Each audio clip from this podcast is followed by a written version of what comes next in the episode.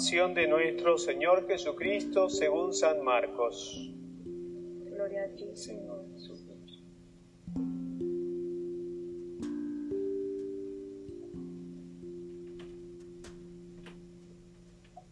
Apenas se hizo de día, los sumos sacerdotes con los ancianos, los escribas y el Sanedrín en pleno hicieron una reunión. Llevaron atado a Jesús y lo entregaron a Pilato. Pilato le preguntó. ¿Eres tú el rey de los judíos? Él respondió. Tú lo dices. Y los sumos sacerdotes lo acusaban de muchas cosas. Pilato le preguntó de nuevo. ¿No contestas nada? Mira de cuántas cosas te acusan. Jesús no contestó más, de modo que Pilato estaba extrañado. Por la fiesta solía soltarles un preso, el que le pidieran. Estaba en la cárcel juntado con los rebeldes que habían cometido un homicidio en la revuelta. La muchedumbre que, había que se había reunido comenzó a pedirle lo que era costumbre. Pilato les preguntó, ¿Queréis que os suelte al rey de los judíos? Pues sabía que los sumos sacerdotes se lo habían entregado por envidia, pero los sumos sacerdotes soliviantaron a la gente. Pilato tomó de nuevo la palabra y les preguntó, ¿Qué hago con el que llamáis rey de los judíos? Ellos gritaron de nuevo, Crucifícalo. Pilato les dijo, Pues qué mal ha hecho. Ellos gritaron más fuerte, Crucifícalo. Y Pilato, queriendo complacer a la gente, le soltó a Barrabás, y a Jesús, después de azotarlo, lo entregó para que lo crucificaran. Los soldados se lo llevaron al interior del palacio, al pretorio, y convocaron a toda la compañía. Lo visten de púrpura, le ponen una corona de espinas que habían trenzado, y comenzaron a hacerle el saludo. Salve, rey de los judíos. Le golpearon la cabeza con una caña, le escupieron, y doblando las rodillas, se postraban ante él. Terminada la burla, le quitaron la púrpura y se pusieron su ropa, y lo sacan para crucificarlo. Pasaba uno que, que volvía del campo, de Sirene, el padre de Alejandro, y lo obligaron a llevar la cruz. Conducen a Jesús al Gólgota, que quiere decir lugar de la calavera, y le ofrecían vino con mirra, pero él no lo aceptó. Lo crucifican y se reparten sus ropas, echándolas a suerte, para ver, que se, para ver lo que se llevaba cada uno. Era la hora tercia cuando lo crucificaron. En el letrero de la acusación estaba escrito el rey de los judíos. Crucificaron con él a dos bandidos, uno a su derecha y otro a su izquierda. Los que pasaban lo injuriaban, meneando la cabeza y diciendo, Tú, que destruyes el templo y lo reconstruyes en tres días, sálvate a ti mismo bajando de la cruz. De igual modo, también los sumos sacerdotes comentaban entre ellos burlándose. A otros ha salvado y a sí mismo no puede salvarse. Que el Mesías, el Rey de Israel, baje ahora de la cruz para que lo veamos y creamos. También los otros crucificados lo insultaban. Al llegar la hora sexta, toda la región quedó en tinieblas hasta la hora nona. Y a la hora nona Jesús clamó con voz potente. Eloí, Eloí, lema sabactani. Que significa, Dios, Dios mío, Dios mío, ¿por qué me has abandonado? Algunos de los presentes, al oírlo, decían, Mira, llama a Elías. Y uno echó a correr, y empapando una esponja en vinagre, la sujetó a una caña. y le daba de beber diciendo, Dejad, a ver si viene Elías a bajarlo. y Jesús, dando un fuerte grito, expiró. De rodillas. De pie. El velo del templo se rasgó en dos, de arriba a abajo. El centurión que estaba enfrente, al ver cómo había expirado, dijo, Verdaderamente este hombre era el Hijo de Dios. Una de las cosas que muchas veces se hacen en los exorcismos para empezar a estar seguros si una persona está poseída o de las visiones que empieza a tener, hay que preguntar muchas veces cosas que justamente vienen al poder de San Miguel Arcángel y lo que uno tiene que decir ante esas visiones o ante esos posesos, el Señor es mi Dios. ¿Quién es tu Señor? Si la persona está poseída muchas veces, cae de rodillas. Y si la visión que uno está viendo, que puede ser muy linda, ante eso no es de Dios, se transforma en algo horrible. Pero luego de ello, inmediatamente huyen, porque uno está invocando el nombre de Dios y como dice justamente San Pablo, que ante el nombre de Dios toda rodilla se doble. Todos los poderes se doblegan, sean en el cielo, en la tierra o en los abismos. Hoy estamos empezando justamente esta Semana Santa con esa entrada triunfal de Jesucristo, aunque tomamos como lectura la lectura del momento de la pasión del Señor, lo cual puede ser considerado como otra entrada. Muchas veces es una entrada como para este mundo perdedora, porque justamente parece que el Señor es totalmente derrotado. Pero, ¿quién como Dios? Eso lo tenemos que sujetar siempre, especialmente en los momentos terribles. Cuando Satanás o Lucifer quiso hacer ese desafío de aniquilar el plan de Dios, donde tres o una tercera parte, perdón, de los ángeles fue seguidora de Lucifer, cuando parecía que todos esos grandes poderes, porque los ángeles que cayeron bajo Lucifer, en su mayoría fueron ángeles de gran poder, principados, potestados, potestades y tronos, los cuales tienen de los cargos más importantes en los coros angélicos. Entonces los coros que quedaban, las virtudes, los, eh, las dominaciones, los arcángeles, son de muchísima menor categoría y de muchísimo menor poder, podemos decirle. Sin embargo, uno de los últimos ángeles dijo, ¿quién como Dios? Y ante todo ese poder que se iba manifestando del mal, un pequeño ángel pudo derrotar todas esas huestes y el reino que estaba haciendo de las tinieblas fue arrojado fuera. Ese reino de las tinieblas, que muchas veces lo vemos entre nosotros, es un reino que aparece con poder, es un reino que se manifiesta y es un reino que muchas veces nos atemoriza, condiciona nuestro comportamiento y nos lleva muchas veces a actuar de una forma que a nosotros no nos gusta o no quisiéramos. y llegamos a lo que se llama traición.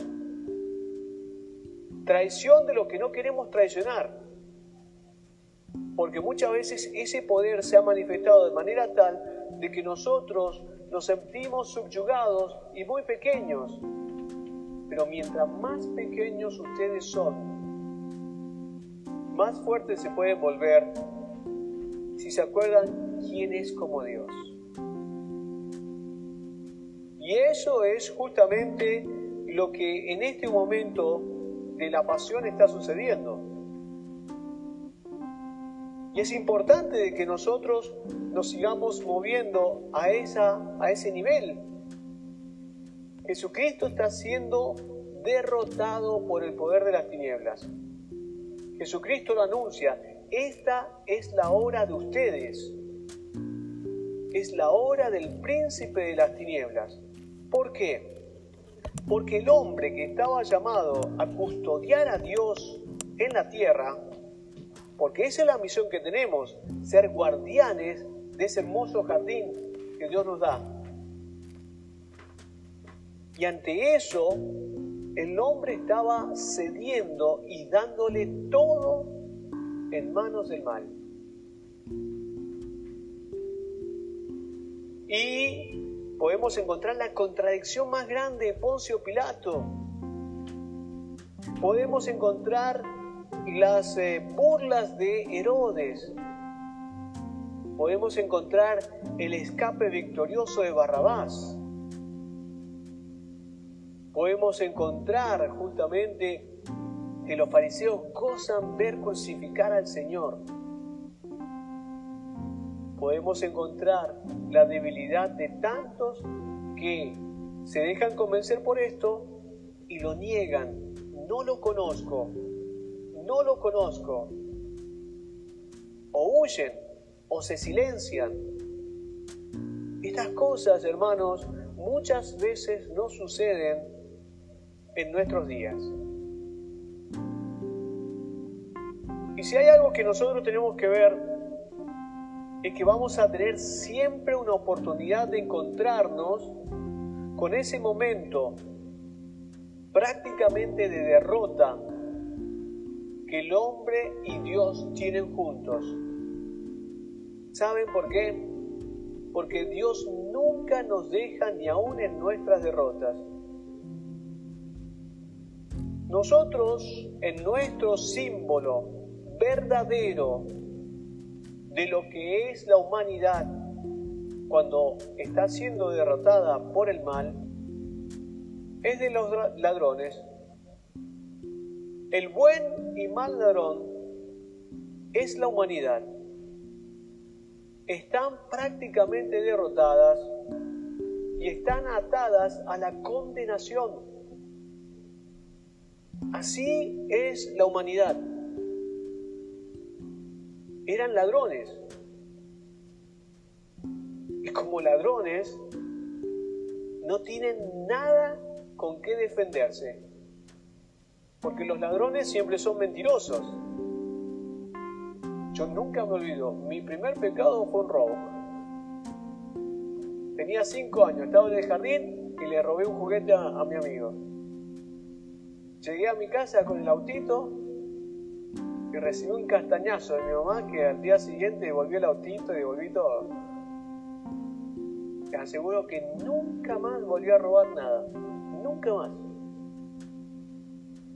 Pero nunca me olvido de que eso me marcó mi vida.